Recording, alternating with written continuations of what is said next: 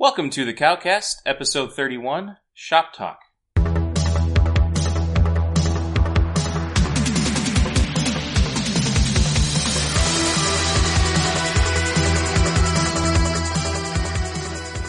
All right, welcome in. I'm Eric, I am James. and we have a fun topic for you today. We do. We're going to talk about. I guess the best way to put it would be what is the perfect comic book store? Or at least what is a comic book store that is not off putting and insulting? Right. And uh, we.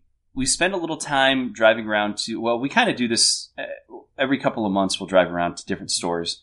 Uh, we'll try to hit a circuit and go to you know five, six, seven, eight, nine, ten different stores and get ideas. And most of the time, what we do is we get a we get a few ideas that we want to steal and and put in our store. It's we're not going around to try to trash other stores. We're trying to go steal good ideas because that's what the most successful people do is steal other people's good ideas. And it's worked for us in a lot of different ways. We've taken little things um, every trip and im- improved some department, some area of the store. And uh, I think it's a valuable thing to do for anyone who has a store is to go around and see what people are doing well or what they're doing that you shouldn't do.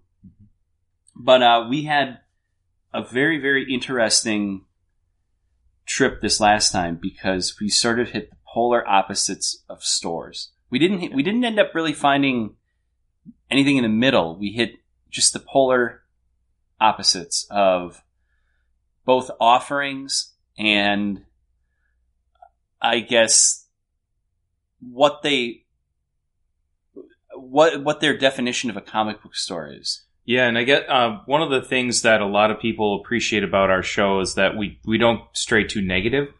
So, in that light, uh, what we're going to talk about, really, I guess some people may view as a negative, but we're going to just phrase it in the reality of this is what we saw, this is what we experienced, and this is the reaction that we had and others that we've talked to have about it. So, we're going to stick to that, uh, and then also when I go when I travel for my other work, uh, like I was in New England and New York, and I put up an episode that kind of talked about some of those shops. I do that so that anyone traveling to those areas kind of knows has a little primer on what's going on. We're not going to really review the shows around or the the stores around us on this show as our competition, but um, Well, and we don't. And the other thing is part of that not going too negative is not naming names. right, exactly. so But- just be aware of that. Um, but we did hit. I think we hit five shops, four shops. We only had a like a three and a half hour window, so we Right. we were busting tail. Right. Well, we had a three and a half hour window and then an hour for beer. So, That's I- the- so the the gist of it is, that was a staff meeting, by the way. of course, obviously there are, you know, everybody has a different idea of what a perfect comic store should be, or at least what a good comic store should be, and I kind of have a uh, had a different way of getting into comics than Eric did. Yep. Because I've been into comics for almost my entire life, and I was going to shows at a young age, and I was going to um, lots of different comic stores. In Flea this area- markets where you were specifically looking for comics. Sure, sure, but but more specifically, com- comic book stores in in this area in Milwaukee and Madison.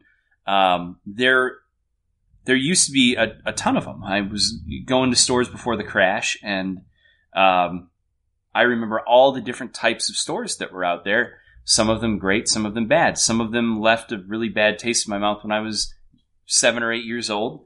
Some of them just blew me away. So I have kind of a different idea of what I want to take away from a store, and I I sort of look for the type of place where you could spend hours and hours digging around. I like having a destination spot.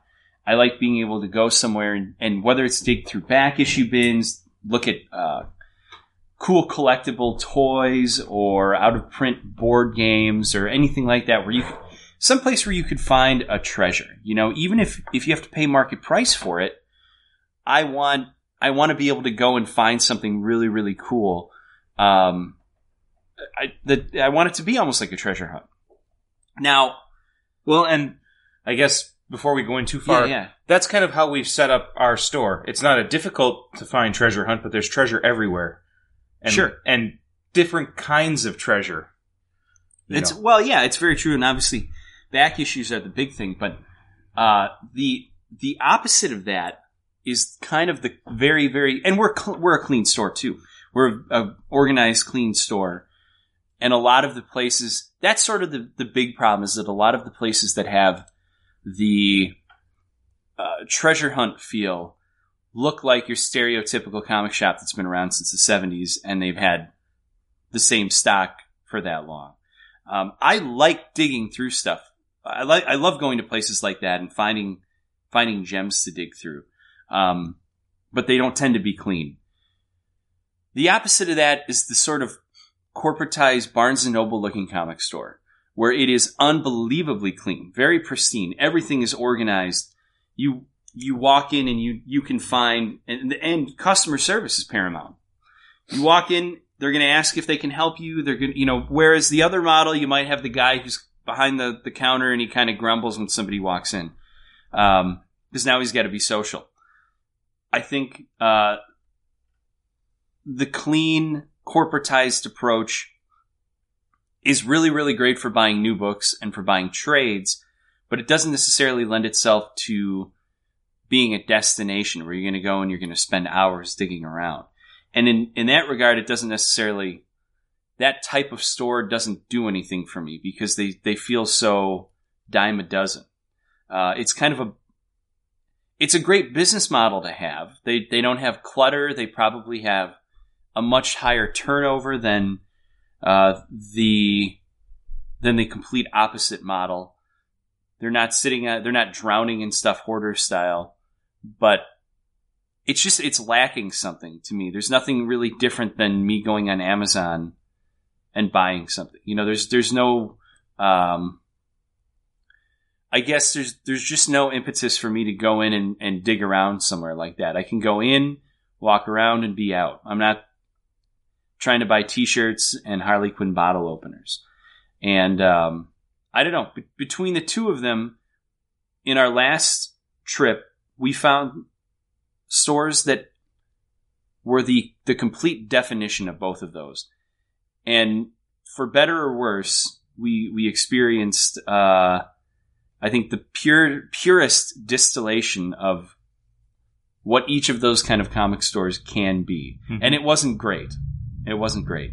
So the the one now the first one that we went to was the new the newer style. Um, they don't even have any back issues. They just do new books and trades, and they have bags and boards, and you can buy, like I said, the Harley Quinn bottle openers and the the Deadpool head ice trays, and there's a small section of Magic packs, but they don't sell singles. And you can buy, you know, uh, Pokemon packs, but they don't sell singles. Um, it it didn't it. I could have been in and out in five minutes, and that it didn't really do anything for me. Now, the other thing that I thought was kind of goofy was I asked the guy if they had any keys, and this is before I, I knew that they didn't really do back issues. And he's like, "My keys!" Like he didn't even know what I was talking about. So when you walk into when I walk into a comic book store and I ask if they have any keys, and the guy doesn't know what keys are, or he reaches down on his belt, that's a big red flag to me, and that's usually somewhere I have no interest in sticking around or going back to. But what's your opinion? So for that shop, uh, that's the shop that I got started with comics really on. So I can't be. I'm not going to be too. Uh, I don't have too many bad things to say about it. Um, no, they don't have back issues. Uh, but as we talked about, so I guess play by play while we were in the car, we got into the car after going there, and one of us was agitated, and the other one of us was just living his normal life with a smile on his face. I smile a lot, just if you couldn't pick that up. But um, so we're driving down the road, and you know, you were you were noting like how how does this help the the comic industry? How does this help the the niche market that is comics? And where you came from with 20 plus years of comics world knowledge was you're looking for something very different. For me, when I got into comics in a in a more um, I guess heavier hardcore type stance, that was the store I started at Mhm. because that was the store that had the most new things coming out, which were the jumping on points for me, essentially.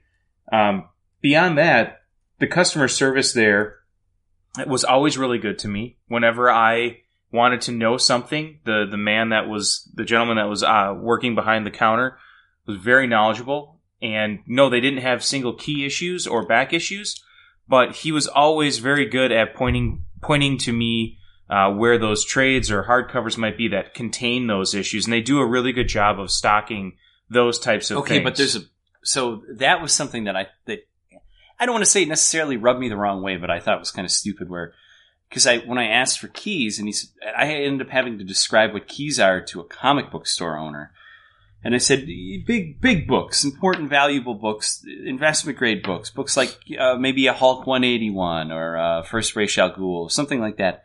And he said, "Well, no, we don't have those because we have books that collect those over there." And I thought, all right, I I know what trades are. I don't, you know, it, it, to me that did a it did a disservice because you have a a store or an employee or an owner, I don't know, who is sort of actively dissuading people from getting into the back issue market when they say something like that. That essentially back issues because they don't sell them are not necessary. They're disposable because why buy a Doctor Strange 169 when you can buy this trade that collects it? Why have old comic books when you can just have this? No, you don't need that. We have these books that collects those comics. yeah, and again, you're, it's kind of ins- it's almost insulting to me. See, and I don't, I don't take it that way, and I think that that's part of. Um, it's a business model, number one, and number two. Again, when you're break getting into comics, you're not. So if you if you've never read a comic book, or maybe you've read Calvin and Hobbes and you know Garfield, and you're ready to try Batman, you're not going in and asking for Detective Twenty Seven. You're not going in and asking for you know Batman Two Forty Four. You're not going in asking for Hulk One Eighty One. But if there's a trade of Hulk 181 and you're you're obliquely aware of Logan movies and you want to know about Wolverine, that's a lot more Mhm. reasonable ask of a customer and an, as a newer reader or even an experienced reader who doesn't have a desire to purchase those high dollar key back issues. Maybe you're on a fixed income. Maybe you're on, you know, there's certain things that limit you from that. Having a store that has that um, open and available and and a customer service representative Mhm. staff member who can point you to where those are. I think that that's a great thing. Now we cover both ends of that and let's spectrum. let's before we go any further, let's take. I let's let's not use uh, this phrase anymore. Let's not say at our store. Why don't we just take us completely out of the equation? Sure. We let's. There's not even any self promotion going on anymore. This is just sure. we'll we'll say we'll talk uh, about stores that do what we want, but let's just be completely Pretend that we're just consumers. Sure, exactly, exactly. Because I think that we can, because it would be too easy to just keep saying, "Well, we do this and Mhm. we do that," and you know, I'm, I I want to approach it from a uh, No, like that's you fine. said, completely uh, consumer perspective. For me as a consumer, having been a consumer at that store, um, yes, there were pieces that were missing, like back issues, but I would rather go into that store than a dingy, dark place that has back issues that has terrible customer service. well, we'll we'll get to that. No, no, I'm just I'm Oh, not sure, even sure. speaking about that place particularly that you're thinking of. I'm just speaking in generalities. Mm-hmm. You know, I don't want to go to a dark shop. I don't want to go to a place where I have to seek everything out that I can't find easily. You know, I'm not I'm not asking for them to put, you know, Eric walks in the door and they put the 12 issues that I'm looking for out on a pedestal for me and say, "Here they are." You don't even have to look. You know, I'm not asking for that. But at least when you walked into the first store that we went to, there's an alphabetical scheme. You can understand very easily. A starts on the left and wraps around to the Mhm. right. You know, those types of things. Don't have to explain it. Very well lit, very open, clean. You know, no stacks of things Sure. on the floor. You know, all of those things, while they don't have the back issues, especially for people that are new to comics, that is, to me, a very, as a customer, personally acceptable way of doing it and not a negative at all. So uh, let's address one thing that they do that I would assume is partly because they don't have back issues. Um, and they're they're working on that fixed margin. Is they mark up all their variants. So Yes. they mark up their beak. Their and we, and we have spent a lot of time, and you have been more of a uh, advocate for not patronizing stores that mark up open to order variants. But now here we're we're talking about a store that marks up their open to order variants. Your DCB covers Oh yeah, and are, I, I don't. are marked up. They, I don't they agree put them in a bag, not even a board. They put them in a bag and they mark them up. Is that well, there were some that were and some that weren't. I couldn't figure out the the reasoning why. yeah? but There was not there there wasn't a lot of rhyme or reason to the to that pricing. no. Um, But they're Marvel ones. Every Marvel variant, regardless of what it was, that was marked up at different levels. And and no, I don't necessarily agree with with that, especially on the open to order variants. I don't agree Mhm. with that practice at all. I think we've we've drained the well on that a couple of times. For sure. that's just not. But that's something I so in but in this instance you wouldn't dissuade people from going because of that. You wouldn't say because you said Sure. that before that if you, if that's a store that you're going to go somewhere else. But in this instance you don't think that that's enough of uh If you have other options that that are better, then yes. Given all the stores that we went to that are in the area that we went to, I would say go there over the other places personally. Okay. At this point. So the argument that I had made, and again, to everyone listening, Eric and I are getting completely different things out of going to comic book stores, and that's a and that's a Yeah. good thing. Yeah, and that's But- what we like. I said it reminds me of nothing more than a comic book newsstand, uh, where you where you walk in, you get the the newest periodical, perhaps at a markup, and that's really it. There's no real benefit to going there and shopping around. It's it's sort of utilitarian in that you go in, maybe you pick your books up, maybe you grab a trade. Maybe you run in there very quickly to do uh, some Christmas shopping and grab someone a uh, Thanos bottle opener for their stock. But there's nothing. But it doesn't. It doesn't really lend itself to what I think of as is the comic store experience, where you go into the comic book store and you look around and you talk to the other people on Wednesday, and you you dig through stuff and you bring your big lists in. It, there's no real. It doesn't lend itself to that. There's no real comic book and uh, exper- comic shop experience at a place like that. So my big question was: Is a is a store like this is it good for the industry, or does it merely exist? So I guess the I have a counterpoint and then an answer.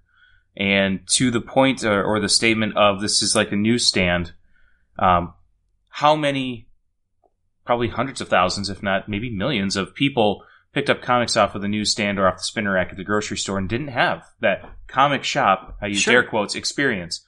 Many. And that was in the heyday of when comics were selling more than they are now. Um, so you, I guess I can't really take that argument as, uh, or I guess I should say that I can't take that point or that statement as saying that this is good or bad because that was how the industry was born and that's how it existed for Well, yeah, decades. but then it, but then the direct market evolved. So right, but it, it, it you could on you could say you could look at the numbers and say right now that the market thrived better in that model than it does today. Today. Now there's a span in the middle where everything goes Well, yeah, washy. but I'm just saying there were people also rode more horses. I mean, and it I doesn't. would, it you know doesn't what? necessarily How many times have you had to change the oil on your horse uh, all the time. or put in windshield washer fluid? Never. Usually, it's off to the old glue factory. Right. So, Um, but no, it just and I, again, it's not what's good for the goose is good for the gander. I'm just saying that argument for me falls flat because there's that was the way that many, many, many, many people got into comics. Um.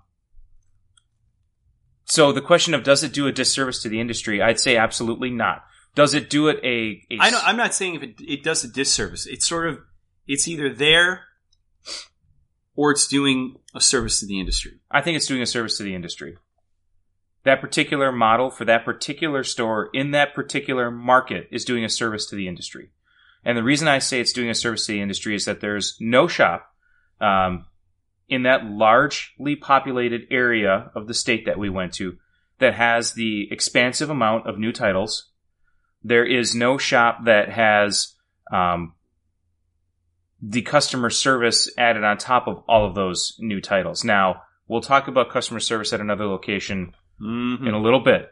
Um, and actually, we'll talk about two locations of customer service, you know, as we go down the line here. But as far as what that shop does, um, in my opinion, as a more recent uh, reader and a more recent consumer of the comics product, uh, I think that a I'm very thankful, and b I hope you're very thankful that that's the shop that I chose to go to when I was living up there and working up there, Mm-hmm. as opposed to another one which would have completely turned me off to everything. Yeah. Um, so does it do a service? Yeah, it does. I'm right here. I am that embodiment of the service that it did provide.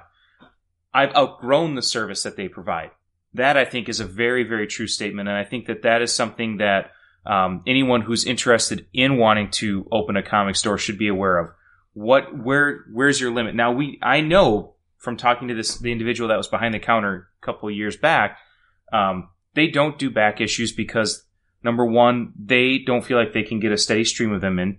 Number two, they don't have a staff person with enough knowledge to be able to quickly understand and look at the things that are coming in.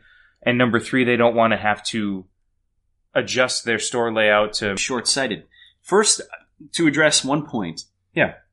That we have, I, I truly believe, one of the greatest comic markets in, in this state out of the entire country. The amount of product that's floating around, and that, especially in, in, in that specific area, because of the, because it used to have a, a distribution company out of it. And, and the other thing is we have a, a very deep roots in the direct market here. One of the first first states to have direct market stores, and we've got a, a lot of old vendors and old dealers and collectors that have been that have been selling comics actively since the 1970s. You know, uh, so we have an incredible amount of product floating around here, and to say that there's not a steady influx of books, we've had this this week alone We've had four collections come in. We've had two people call about collections. And tomorrow morning, I'm coming in early to buy, or look at at least, a 17 long box collection someone's bringing in. The, the product is completely out there. To me, it just smacks of malaise more than anything else. It's leaving money on the table. And I, I understand some of the other points, I the, the only actually the only one that I'll give credence to is that they don't have the knowledge to do it. But you know, when whenever it, whenever you hire anyone at your other job, or whenever I have hired anyone, uh, they how many people do you actually hire with the knowledge to sit down and start the job perfectly from day one? You have to you have to teach skills, and Right. you have to have people learn and adapt to the job that they're being hired for. So I, I guess I just, to me, it just it smacks of laziness. We don't want to hi- have to hire or train someone to do this, so we're just not going to do it. Yeah. And furthermore, the not wanting to rejigger their store. I mean, you put up two tables and you put some long boxes on them. I, I guess I, that's another argument I, I don't completely see. Um, the the one that holds more weight is the is the knowledge and, and uh, abilities to, to comb through and price, but I think that's something that you could teach and train. I agree. Um, you asked, is that is it short sighted? Is their business model short sighted? And uh, I think the for me the obvious answer is well, it's not the business model we would choose. Mm-hmm. Um, it certainly isn't short sighted if they've existed very profitably for over twenty plus years. Right. So I mean, there there is a. It's not like they've only been there three years. If they'd been there three years, Well, we could say there's a question. But that's leaving. So short sighted is not, is not the right way to approach it, but leaving money on the table is. I guess it it's really it depends on what they want to do with it. You know Mm. what they want to do with their store. They are very happy with what they have, and they make Sure. a lot of money with what Sure. they have. So, um, I guess again, while it's not it, in no, I have outgrown their offerings, uh, but I'm very thankful that that was the place that I got to start because it did give me a good place to begin. And um, before we go on to any more stores, we're on the the comic book page Slack channel. Uh, and you had tossed the question out there. You had said, you know, we're running around to different stores. What do you, as the people on the Slack Mhm. channel, find as um, things that make a good store? And we had Drew, Spidey Saves the Day, Brawlinator, John, Perseus, Fudd, Dr. Mo, Chilean Hustle, and I think one or two other people all chime in with decent lists of things, and one of the common threads among all of those was customer service. So even if the store can't meet every other need, if you have good customer service, at the very least, that does make a difference. So, well, of course, of course, and I think that which is a great segue. well, so after that, yeah, you, you mentioned we were talking in the car, and we didn't have. I I totally uh, am, am playing devil's advocate here for the most part. I get that just double. stores, yeah, I get that stores like that need to exist. They they don't do anything for me.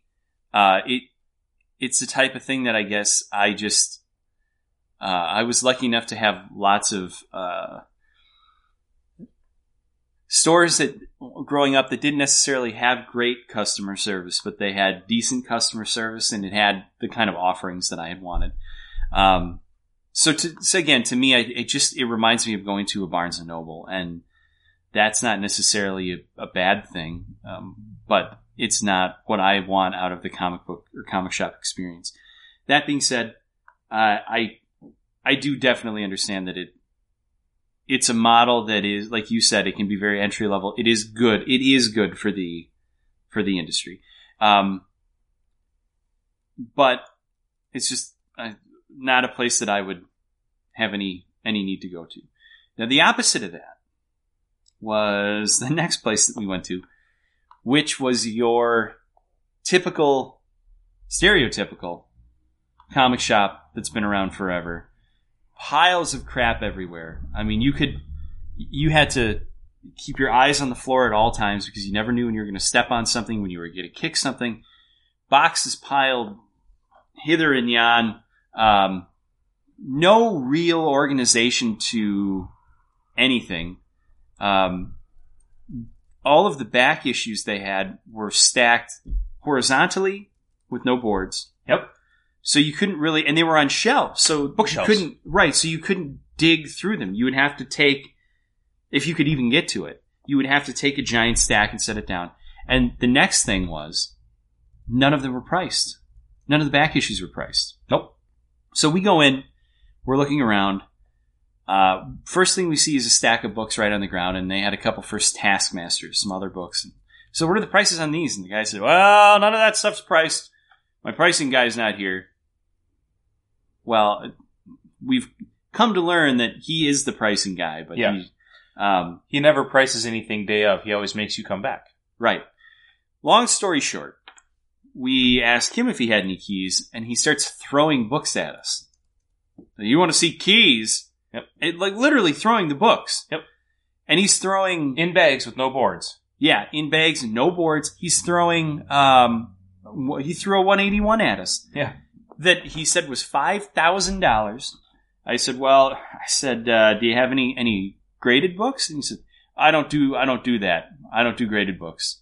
Um, he, but he wouldn't. There were he had books that I was asking for prices on. He he wouldn't sell them. Yep. He was just showing them off. And he said, "I'll come back Monday." I said, "We're from out of town. We're not gonna. We're not coming back Monday." I he just he. So, I mean, speaking of leaving money on the table, here you literally have someone who's saying, "I will give I you will money." Give you thousands of dollars for some of these books. Maybe. Maybe. But If we can He- reach an agreement. right, and he's like, "Well, he's like, you know, we- we- I don't know what the problem is. I can ship it to you." He's like, "Okay, we're not interested." Yeah. Yeah. Let's just ship a $5,000, well, in his opinion, $5,000 book in the mail. Yeah. So the other thing was they had new books on old magazine style racks, but the new books weren't. I mean, there were some recent books, but he had new books going back to five, six years ago. And it's just a, an accumulation of crap. There was no real rhyme or reason to it. It was a total mess. The guy was a tremendous, tremendous blowhard and a, a real jerk. Yep. Um, we heard him. There were two or three other customers that came in while we were there. He was rude to everyone. He was Yep. rude to a mother with her kid. He was rude to a guy who looked like he was a regular, and I just I couldn't I couldn't believe it. Going from from the the previous place, which was the complete opposite, and me thinking, I'm I'm glad I didn't grow up with a store like this. Uh, to going to that kind of place made me think that there there's just there needs to be a, a happy medium. Well, yeah, and the other thing too is that this guy, wasn't even fully aware of his stock, Right. right? And I well, how could you be with with the amount of stuff in there? I mean, Well, I there's some. know. So I, I had three simple questions for him related to his stock because there were two things that I'm just always on the hunt for, and one thing that I knew he had, and he had multiple of. So hmm. I figured I would ask and see if he knew that. So I went and asked for the first two things, which are both out of print hardcovers, and his response was, "No, I wouldn't have those." And I said, "Well, what about?" In this case, it was Punisher Max Trade Volume One. I, he had three on the shelf. I said, "What about Punisher Max Trade uh, Volume One?" He goes, "No, I, I don't have that either. I'm all sold out." Mhm. So I mean, this is and and he didn't budge maybe three inches from the doorway that he was standing in when I was asking him these. So it's Yeah, there wasn't even an interest of. You know what? I may let me go check the shelf, or let me point you in the right direction. I, I would have even taken that. You know, at least you're you're guiding me somewhere. But no, he was just. Bad customer service, Oy. Total arrogance, and then the other thing It was, was dark, dingy. Oh. the windows were all covered. Absolutely. The other thing was he was talking about he did, he he even made some comment about how he didn't care if somebody didn't buy a book out of the store that he'd sell it online. And I I I don't know. It was we just walked out because there was no point in standing. Oh no, well Well, before that yeah. so before that, I did I did find a couple books, and I said, "Look, man," I said, "What what are the prices on these?" And I I got the the first Taskmaster, and he looks at it, and he's like, "Uh, eighty five dollars." And he said, eighty five dollars. Maybe in that shape, maybe a, a fifty dollar book. I didn't say that to him. I just said, "Okay," and just set it down. And uh, we find out afterwards from somebody uh, that went there once and never went back that he apparently prices all of his back issues at not at despite the fact that he hates grading books he prices all of his stuff at the 9.8 cgc price.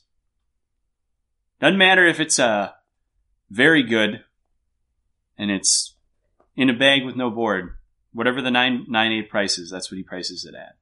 Just i mean just horrible just horrible it was uh, one of the worst comic store experiences I've ever had. hmm So it was funny to go from one to the other because it was a, it was a total dichotomy and What was All of the even more entertaining was we left the first one, and like I said, somebody in the car was a little owly in the passenger seat. I was the driver.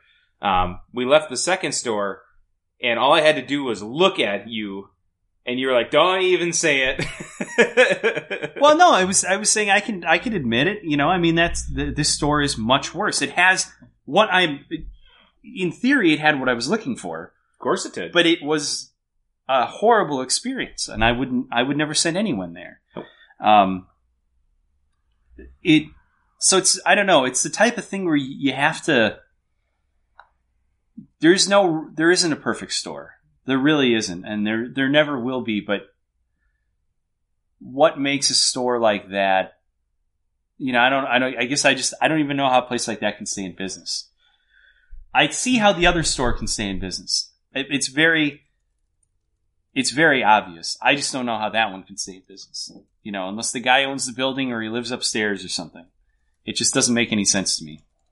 Um, anyway, so that was our uh, second store that we went to, and it was uh, it was not a positive one. no, After that, we went to another store. You want to start on this one?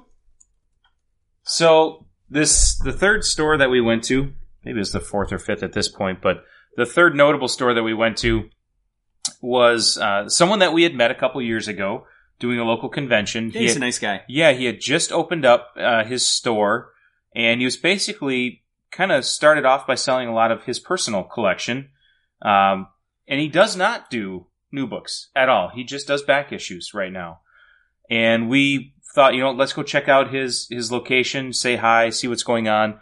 And we walked in, very small. It's a very small location, but super clean Mm-hmm. really well laid out, looks really great. Um, and we just got to pick in his brain a little bit on stuff. He had a nice little wall of, of key books, um, some really good ones, you know, some modern stuff, some older stuff. It Mhm. was, it was a nice little selection. S- Probably what, 10, 12 long boxes of, uh, of back issues that were priced at different, different levels. No, I'd say he had about he had about twenty boxes of stuff. Yeah, had about 20 you're long right. boxes. He about And then he had um, He had some stuff Then he had four long bo- or four short boxes on the on the Yeah. end, kind of capping it off. That's right. And then underneath that, he ran all of his trades. Yep. I mean, so he he really maximized his space. Mhm. Easy to flow through, and uh, a couple of customers were in there, uh, came in and went, and he spent probably what we talked to him for almost an hour, just chatting and whatnot. And as the customers were coming in, you know, they were making comments to us about how great of a store it is, how great this guy is. Um, you know, and and it was just it was really it was a great experience, you know, and we kind of chatted back and forth about what product lines he carries and what does well because he's in a different market area Mhm. than what we are. Um, And we are not the type of people for in somebody else's store uh, where if somebody's asking for something, some guy was asking for certain books that we knew we had, but we're not going to say. right, You know, we're not going to. We don't want to butter their bread. right. Um, but it was just it, it was an overall a, a much much better experience, especially from where we had come from. Um, but this guy's you know back issues he had because of the market area he's in. He had a few more of the tchotchke type things, the keychains and stuff like that, Mhm. hats, socks.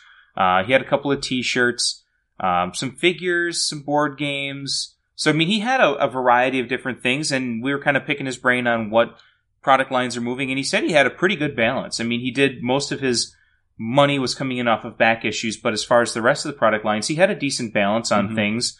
Um, some of the impulse buys versus some of the um, non-impulse buys, the the bigger items. So it was it was great. I mean, we had a long uh, discussion with him about what uh, we can do with him, and uh, as far as if there's things that we can help him with from a store side, he's offered to help us a little bit with some things. So, I mean, it was just it seems like we're going to have a nice partnership kicking off. Mm-hmm.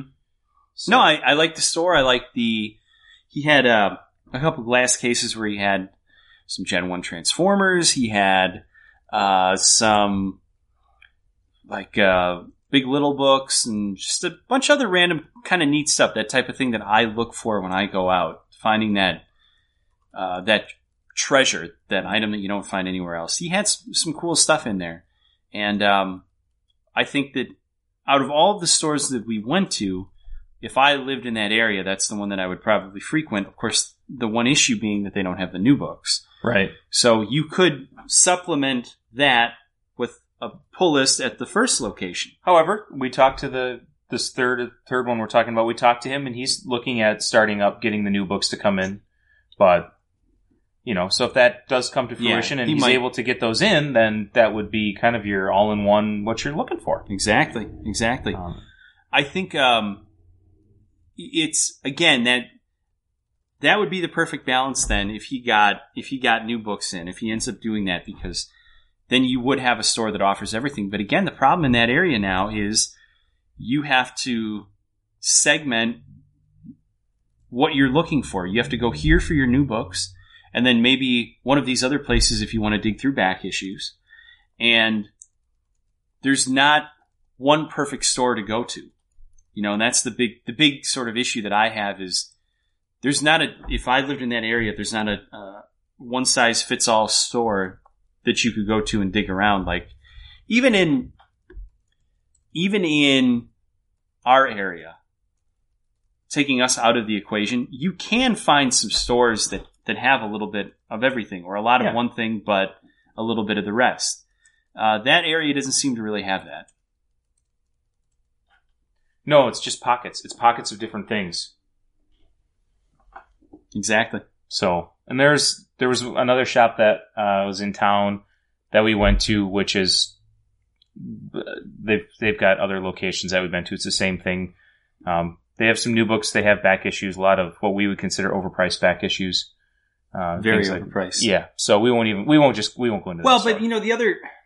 So the other argument is how do you price your books? And do you do you price your books based on a price guide, based on some arbitrary uh, number set up by Comic Realm or Overstreet, or do you have a realistic idea of what people are looking for and the prices people are willing to pay? And I think that's where going to shows is very valuable for doing back issues. Now, this guy that had the store that has back issues, but he doesn't do new books, he obviously, as we said, we met him at a show. So he goes to shows. I think he's got an understanding of the market, what people are looking for. But I think the most valuable thing that any any store owner could do would be to start attending some local shows or even some bigger shows. Now, San Diego's not not going to be a, a viable microcosm of what the back issue market looks like, but going to local shows is going to give you an idea of what's selling, even if you go there and you don't spend any money.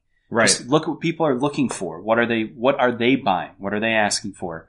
What are what are the the dealers bringing with them to stock? Because the dealers are the guys more than likely that do. They probably just sell at shows. The majority of these guys. So what if they're bringing something specific? It's probably for a reason. And look at the price. What what are they pricing their, their books at? And if one looks high to you, then see if that guy doesn't sell anything Right. you know that show but get an idea of what because realistically that issue of jimmy olsen you have that overstreet tells you is worth $68 is probably worth two Right. and a lot of the store specifically the one that you had just brought up unfortunately they price everything based on overstreet whether it's a key or not whether it's a random issue of jimmy olsen it's going to be what, what the Overstreet price is. And if the Overstreet very fine price for that book is $58, the book's $58. Right. Now, if you, you come in when it's half off, you get it for a little bit cheaper, but you're still buying it for about $27 over what the market price really is on it. Right.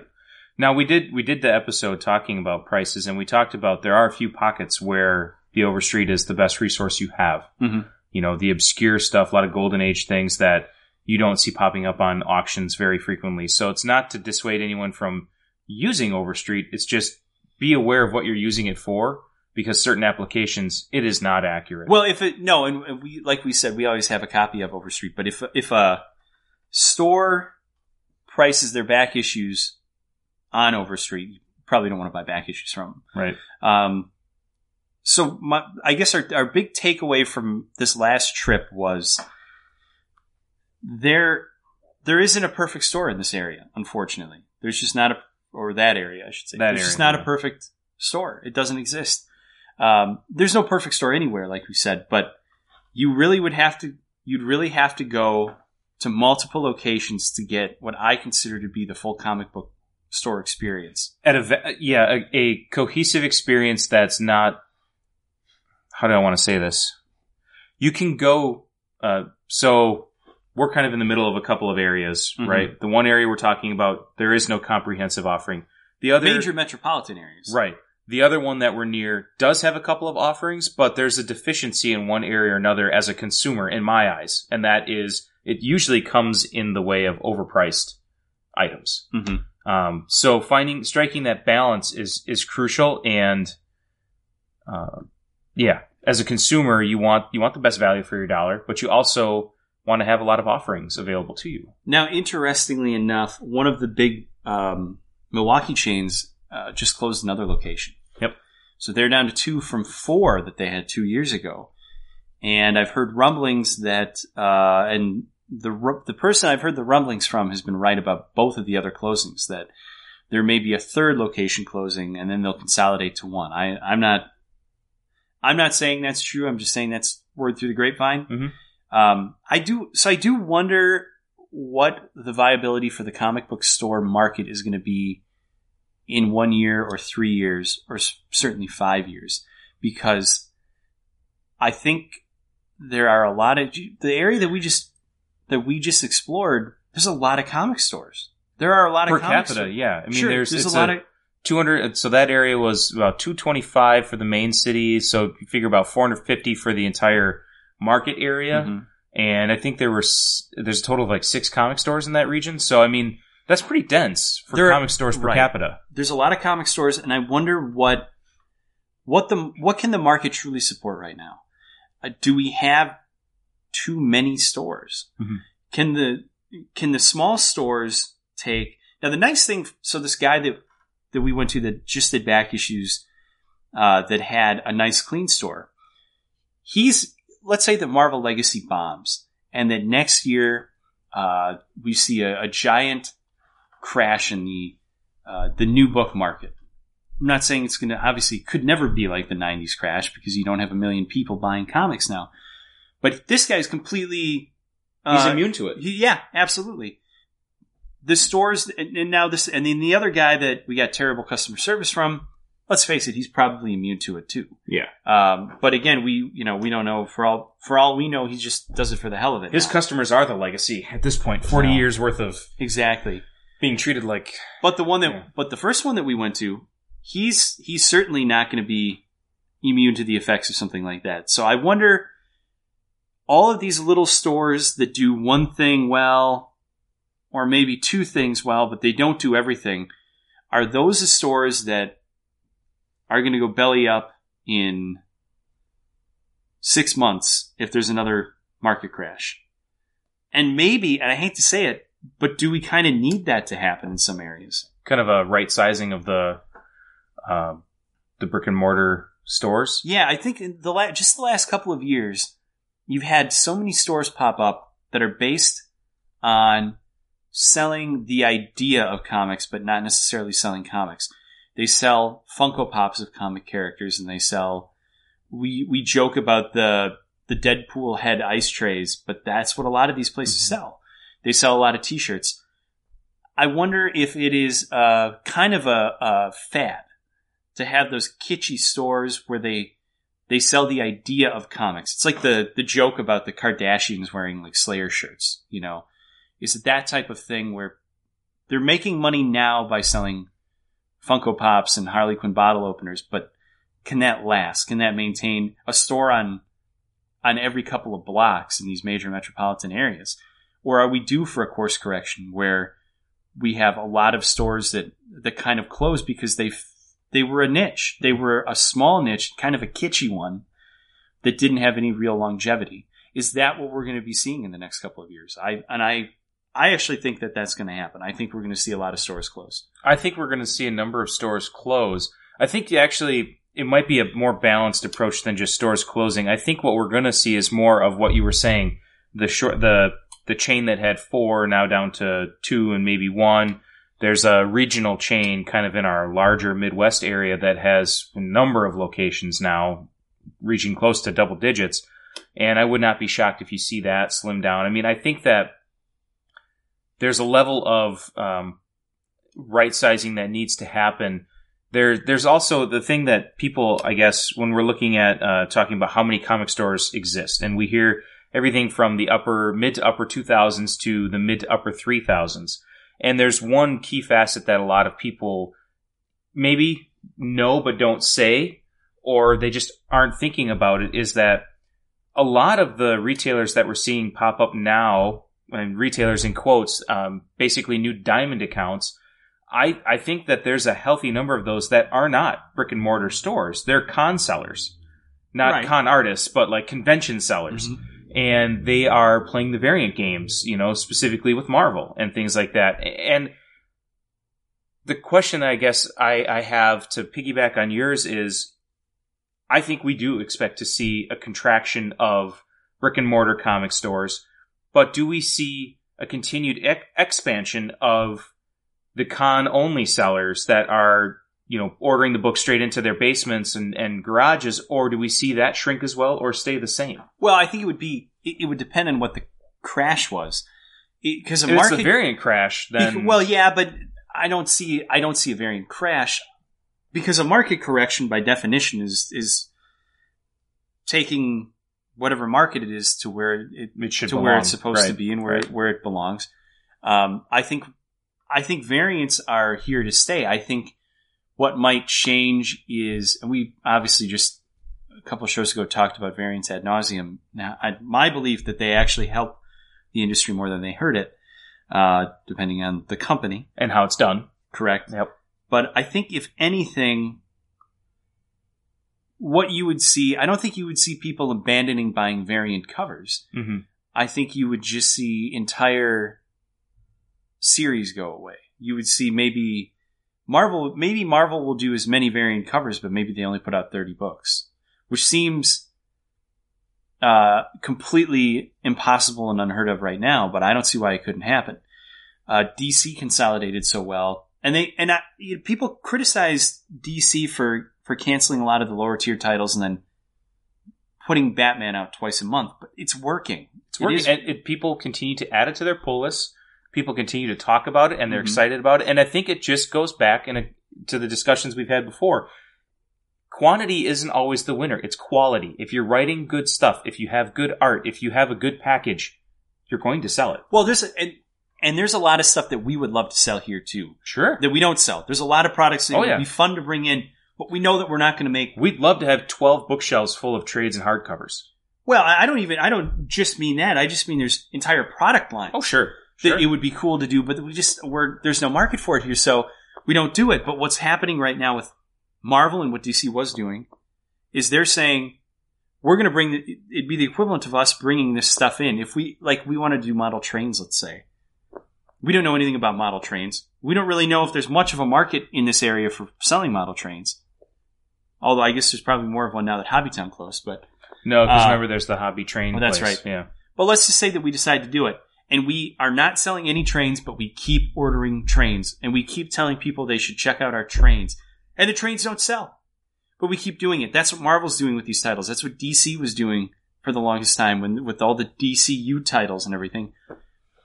They they made the smart decision and people some people criticize them for it, but people buy Batman, Mm-hmm. let's put it out twice a month Mhm. and not put out a Doctor Fate book and not put out Aquaman and the others. Nobody's buying it. Why are you why are you trying to force it on people? And Marvel has not learned that lesson yet. So I think Marvel's Marvel's going to have to learn that. And even if it means they they put out half the amount of titles that they put out, which I think everyone would agree is a ridiculous amount, but they get better, more stable sales on those core books. I think that's the type of thing that's going to keep. That's how you're going to see the the market change. And they could do 15 variant covers for each book, but if they're only putting out 30 books instead of 120. yeah, I would, I, yeah, and I guess to piggyback on that, I would rather see. and and we've seen them. I'm not to cut you off, but on the subject of Marvel stealing ideas from DC, oh my gosh. they just stole the whole lenticular thing. Yep. So who's to say that they? I don't think that they would have a uh, any. I wish they would steal the returnability idea. Yeah, I know. I don't think they'd have any shame in stealing the, the double shipping core titles and cutting a lot of the the fat off idea from DC. But well, see, I don't think they're going to ever, at this point, with the current leadership that they have, I don't think that that leadership's direction is to cut titles and slim Mhm. slim down. I think that, uh, yeah, we talked about this before. I think that part of Marvel's designs are they want to flood the market, flood the shelves with Yeah. Marvel product, and I think part of it is it's a, it's a numbers game. They want to show that they're top dog. So all that aside, the one thing that I wish Marvel would um, consider, or maybe consider a little bit more closely, is instead of having seven ongoing Deadpool titles, give me one good ongoing Deadpool title, and then rotate through Deadpool miniseries one at a time. Right. So don't have Deadpool. Don't have um, the Deadpool kills the Marvel Universe again. Dead, Deadpool versus Punisher. Dead, all of these things overlapping. Deadpool Mhm. the Duck. It just gets exhausting. And what ends up happening is you get people who say, you know what, I was getting all four of these, and I just I'm burnt out. I don't want any of them. So on top of losing the sales on those other smaller books, you lose the sale on the main title too. And that's really where it hurts is when the main title starts losing its sales numbers. That's where you're yeah, but you're, to, da- you're in danger. so to take it back to the store conversation, uh, I think if you got to look at it like this, that there's maybe let's let's continue to beat a dead horse and use Moon Girl and Devil Dinosaur. We don't keep extra copies of that on the shelf because nobody buys it. Right. Its market is scholastic. And right, and we don't even have anyone who's subscribed to it anymore. Nope. We don't. There's there's so many of these books that they want to keep going that I guess they they say there's a market for it, and okay, that's fantastic.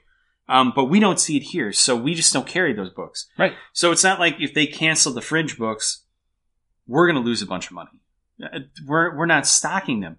I don't know how that affects some of the bigger stores, uh, but I think that so to go back to a market correction, I think if anything, what's going to happen is they're going to have to cut titles, and I think cutting titles could actually help the stores that order that order correctly because it's going to help them have a better sell through.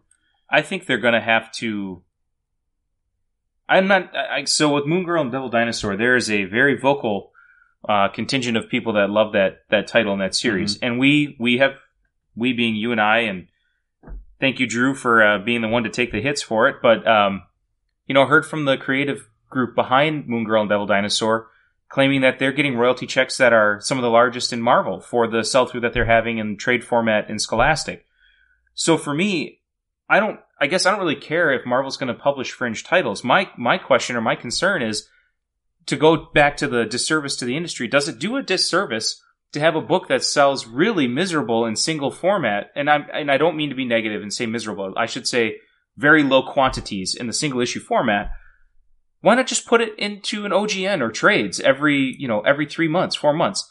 Are those seven thousand copies of Moon Girl and Devil Dinosaur that are coming out every month, is that really keeping the interest? I don't think so because well, if you're selling know if that's it. It's tens of thousands of trades through Scholastic, those people aren't coming into the shop to look. Did that next issue come out? Good, because in three months I'm buying it from Scholastic. it's got to be. It, there has to be some industry uh, inside baseball to that. I mean, maybe there has to be, for but all what is it? For all we know, okay, so know? they're getting these big royalty checks, but I don't know. What if that monthly check for issue twenty nine is what's helping uh, the writer pay their rent? I don't know, or their mortgage.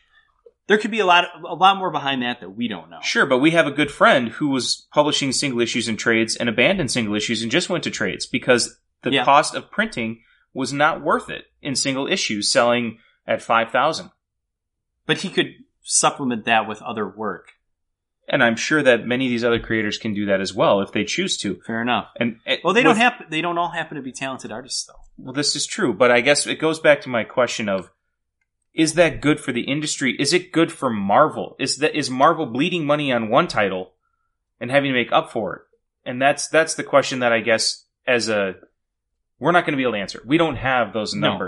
But co- to go back to the Moon Girl and Devil Dinosaur item is it's just that question of in a market correction for me, it would make more sense for Marvel to say, you know what, we're going to cut the fringe title from monthly sales, but we're going to keep it and it's going to be in trade. So you're not really losing your customer base. You're just adjusting how you're publishing it. What if now? What if Marvel or DC or Or? Image or IDW. Well, I think nah. Dark Horse? even- This wouldn't apply to them. But let's say Marvel and DC applied a. What if they they put it out there? We are going to cancel any book that drops below this number, Mhm. twenty thousand. And if you if you like the book, get your friend to read the book. It's close to cancellation numbers. If you like the book, buy a copy of the first trade and give it to your friend.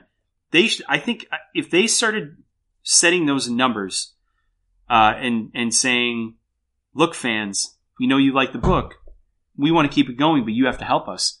I bet you would see some of these people really jump through hoops to, to keep a book going. oh, I think so. I think you'd also see creators. But they'd have to Pushing. pull. But they'd have to pull the trigger on these books if they they would have to. They couldn't let people call their bluff. You know, Right. if if a book hits seven thousand copies a month, cancel it. Yeah. And or make show that people that they're- to trade.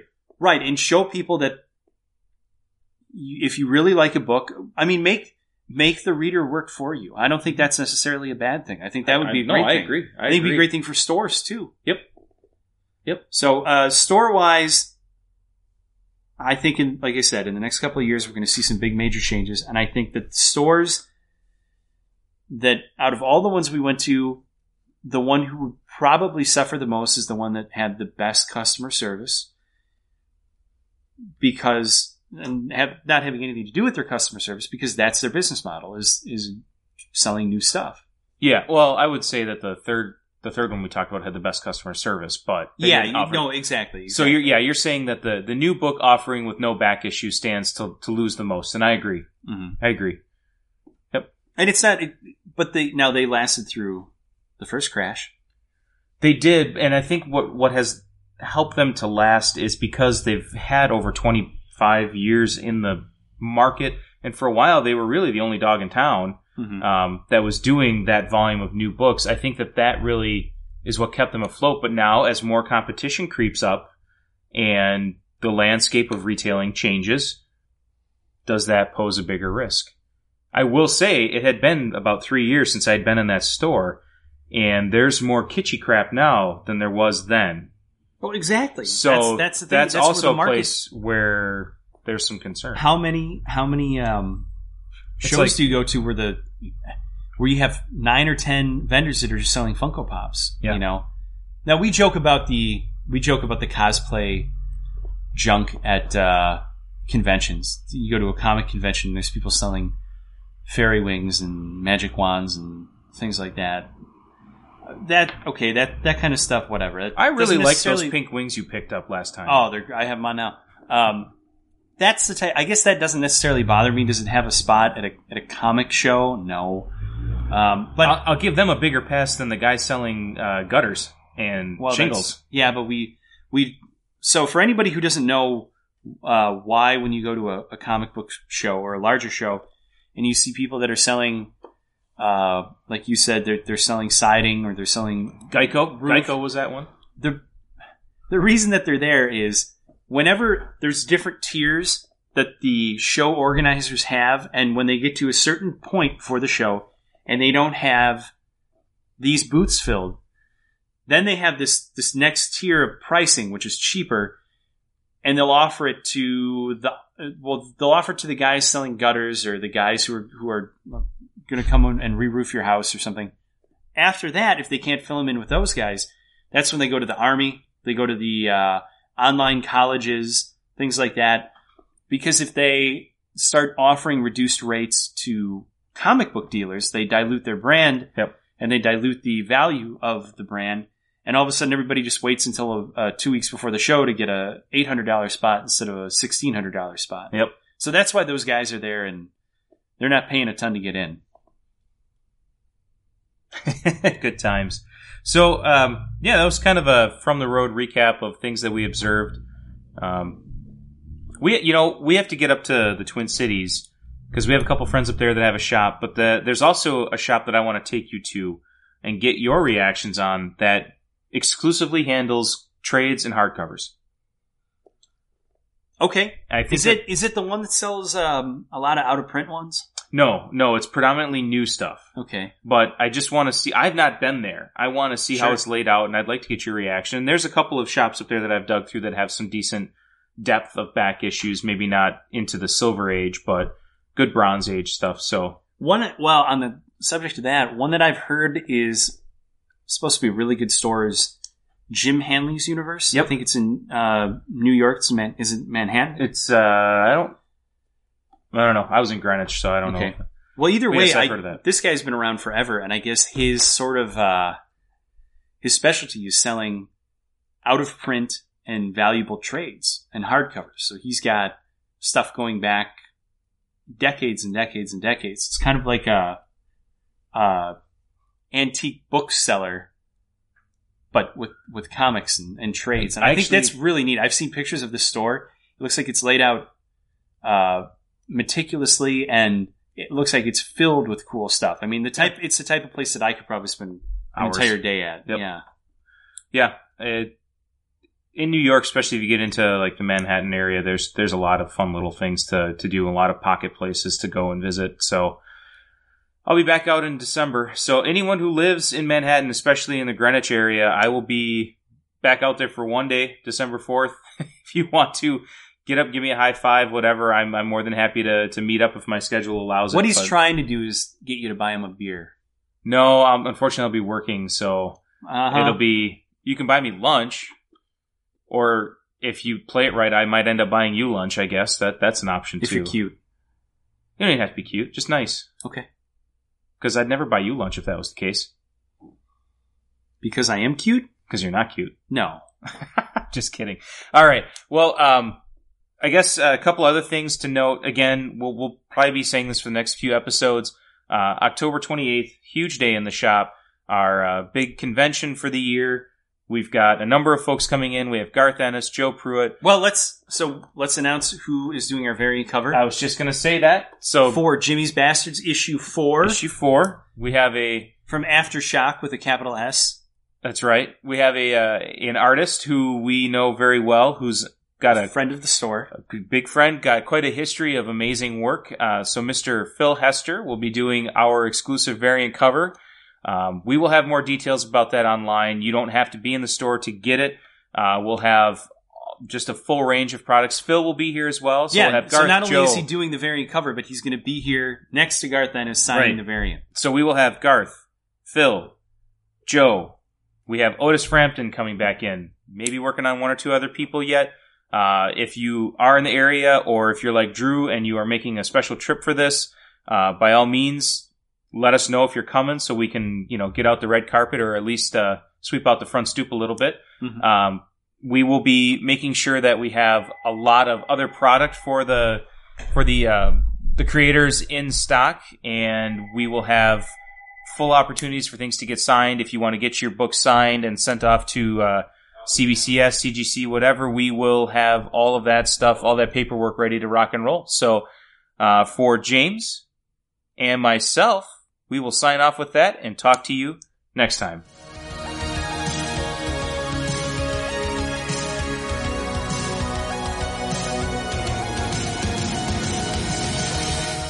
On behalf of all of us, thank you for listening to this episode of the Cowcast. You can find us on all the main social media outlets, including Facebook at facebook.com slash Incredicow, on Twitter at Incredicow, or on Instagram at Kowabunga Comics. To send an email to us directly, send it to podcast at kowabungacomics.com, or to join in the discussion, you can hop on our new Kowabunga Comics forum at forums.kowabungacomics, that's kowabunga with a K, dot com.